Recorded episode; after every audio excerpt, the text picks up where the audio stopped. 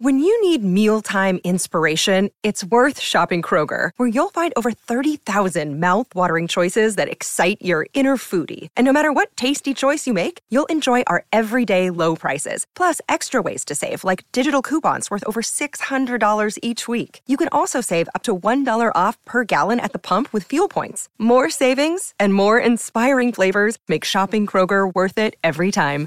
Kroger, fresh for everyone. Fuel restrictions apply. With threats to our nation waiting around every corner, adaptability is more important than ever. When conditions change without notice, quick strategic thinking is crucial. And with obstacles consistently impending, determination is essential in overcoming them. It's this willingness, decisiveness, and resilience that sets Marines apart. With our fighting spirit, we don't just fight battles, we win them. Marines are the constant our nation counts on to fight the unknown. And through adaptable problem solving, we do just that. Learn more at marines.com.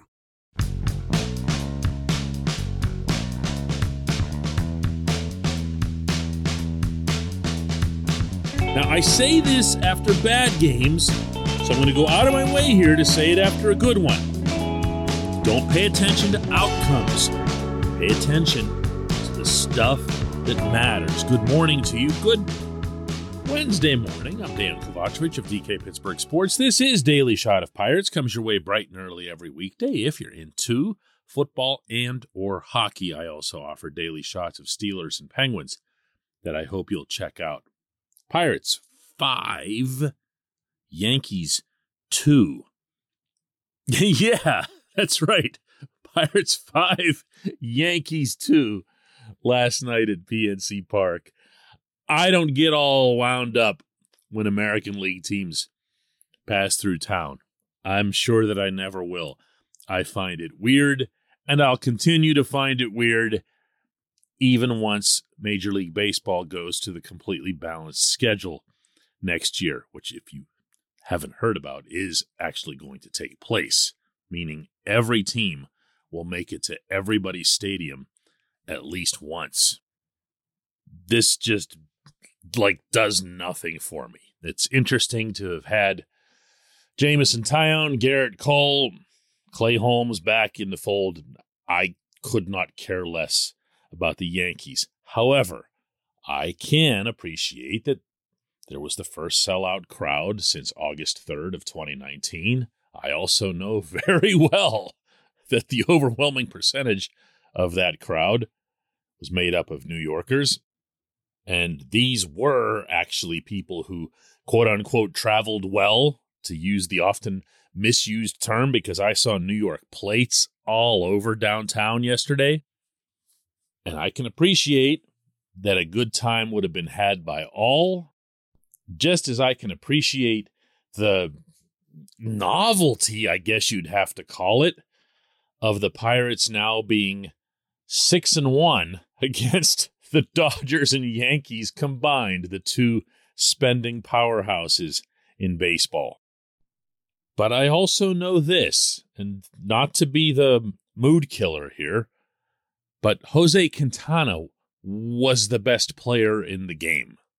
Jose Quintana gave the Pirates a chance to win. Jose Quintana coming up with five terrific innings against New York's zillion dollar lineup. Sure, he had some help in the field, notably with Bryan Reynolds' diving catch that saved a couple of runs. And he had a couple of line drives that were hit right at people. But part of the reason that you like having Quintana line up against that opponent, in addition to the fact that he was with the White Sox for a number of years, so the pinstripes don't do anything for him, is that he's not going to get fazed whenever a good hitter executes a hit. You know, he's just going to keep working. And that's what he did in this game to his credit. But here's the thing Quintana's not going to be part of this. Quintana's a virtual lock to be traded at the deadline. I'm not sure that Daniel Vogelbach, who broke the ice early on by homering off of Taillon, I don't know that he's part of the future either. And that home run was actually kind of a big deal, even though one run is seldom going to beat a lineup like the one that New York has. So you see where I'm going there? Well, believe it or not, it's it's not all like that. all I'm attempting to do here, as I do after their bad losses, is to keep the focus where it needs to stay for the remainder of 2022. And that is, of course, with the younger players. This portion of Daily Shot of Pirates is brought to you by our friends at North Shore Tavern, that's directly across Federal Street from PNC Park. It's home of Steak on a Stone, an eating experience, underscoring the word experience. The steak is brought to you partially cooked on an 800 degree stone, and you do the rest. It's a ton of fun, it's a great meal, and it's a baseball atmosphere like no other in Pittsburgh. North Shore Tavern, right across Federal Street from PNC Park. Reynolds had a terrific game. I mentioned his catch, also had a couple of hits. You like to see that. You like to see your best players rise up in a setting like that. Brian Hayes, eh, you know, not so great. Still isn't having the kind of quality at bats that he expects to have, that everyone expects him to have. But hey, Jack Suwinski, another homer. Kid's got 14 now. He's leading big league rookies by like a mile at this point. And did you happen to catch the look on his face as he's rounding first on his way to second once he realizes that the ball's out? There was a little bit of an extra hop to his step too. That that's what you want. That's progress. That's moving forward. That's building real confidence. Just like nobody can take Jack's three home runs away from him on Father's Day, nobody can take away that moment against that opponent. Good, good stuff. How about Oneil Cruz's sac fly? In a difficult situation. This was something that Derek Shelton called attention to after the game on his own, pointing out what he felt was going to be a tough matchup for Cruz. He wins it, gets the ball where it needs to go, brings the run home.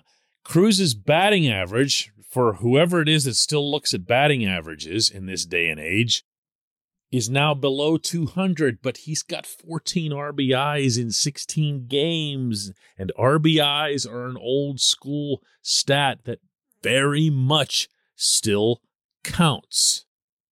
And incidentally, and parenthetically here, if you looked at the Yankees lineup going into this game, the one that's making and earning the zillion dollars that it gets paid, you saw a whole lot of 250, 240. That's just the nature of the way the game is right now.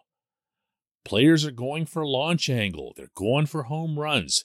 It's strikeout, walk, home run, strikeout, walk, home run. So the numbers that matter aren't your batting average. The numbers that matter in the modern game, maybe this will change, are really your OPS, which is your on base plus slugging percentage because it puts it all together.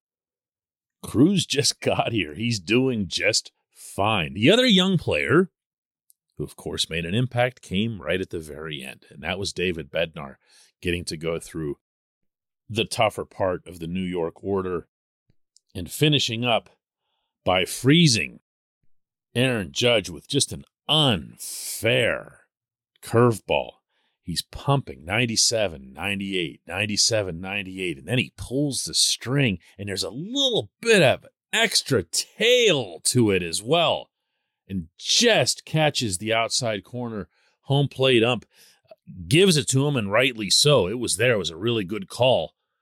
In addition to everything else, gets all demonstrative, and the Pittsburgh portion of the crowd loves it and loves the whole thing, and it's wonderful and outcomes are great and they'll be greater when this team has more of these types of players who are involved in this process. Only thing I want to say, not raining on the parade, just pointing out that what you saw in this game, with due respect to the others who contributed, who played their part doesn't matter without what Quintana did.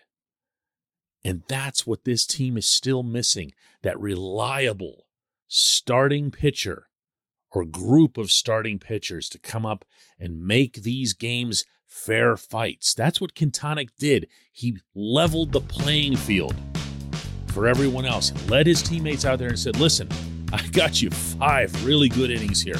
Okay, I kept these guys at bay. Now do something. They did. When we come back, J1Q.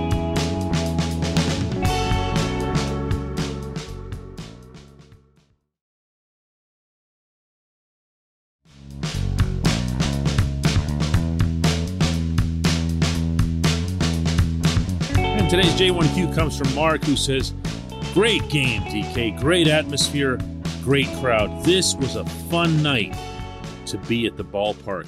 Can we arrange an entire season against the Yankees, Angels, Dodgers, White Sox, Red Sox, Mets, Phillies, and the Braves? You know, Mark, I know you're joking, but I do believe, and way more important than that, Derek Shelton believes that there's something that locks a team in when they know they're facing a really high caliber opponent. Now, it's not that they don't try when they're facing, you know, the Reds or uh, the Cubs or teams like that. It's not that the effort isn't there, but what you can lose in those settings is the same level of focus. Maybe the best way to describe that is a healthy fear of getting embarrassed. Look at it this way if you're a kid, if you're one of the new guys, uh, rookie, and you're in a situation where uh, the ball is hit to you, it's kind of a 50 50 play, you're not sure exactly what to do, you're already going to be tuned in to the atmosphere around you. And you're either going to rise up to it or you're going to shrink from it. And the one thing I've picked up from a lot of these pirates, these younger guys that I've spent a lot of time with this season, is that there's an overflow of confidence. Not cockiness, but confidence. They know they're good. They feel they're good. They're not going to be perfect. And maybe sometimes something does get a little bit too big for them because I don't have another way to explain how Diego Castillo lost that ball on the transfer there in the ninth inning that looked like it was opening the door up for the Yankees. But I don't think it's a coincidence that the best baseball that the Pirates have played this season, once again, independent of outcomes, have been against these types of teams. I think these kids have sat there in a dugout and looked across the field, and instead of thinking to themselves, man, I can get that guy's autograph or something, not that they ask for autographs, but you know what I'm saying.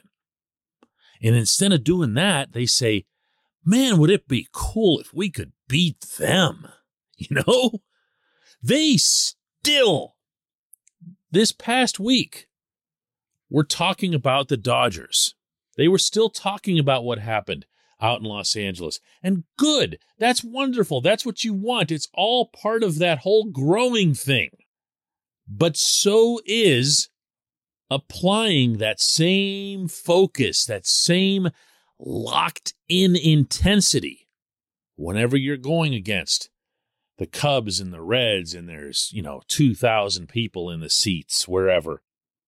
That's got to happen as well. Anyway, there's another game today. If the Pirates sweep the Yankees right after sweeping at Dodger Stadium, I would certainly hope that they would lead every national episode of Sports Center from now until the next time they lose. I appreciate the question. I appreciate everyone listening to Daily Shot of Pirates. We will do another one of these tomorrow.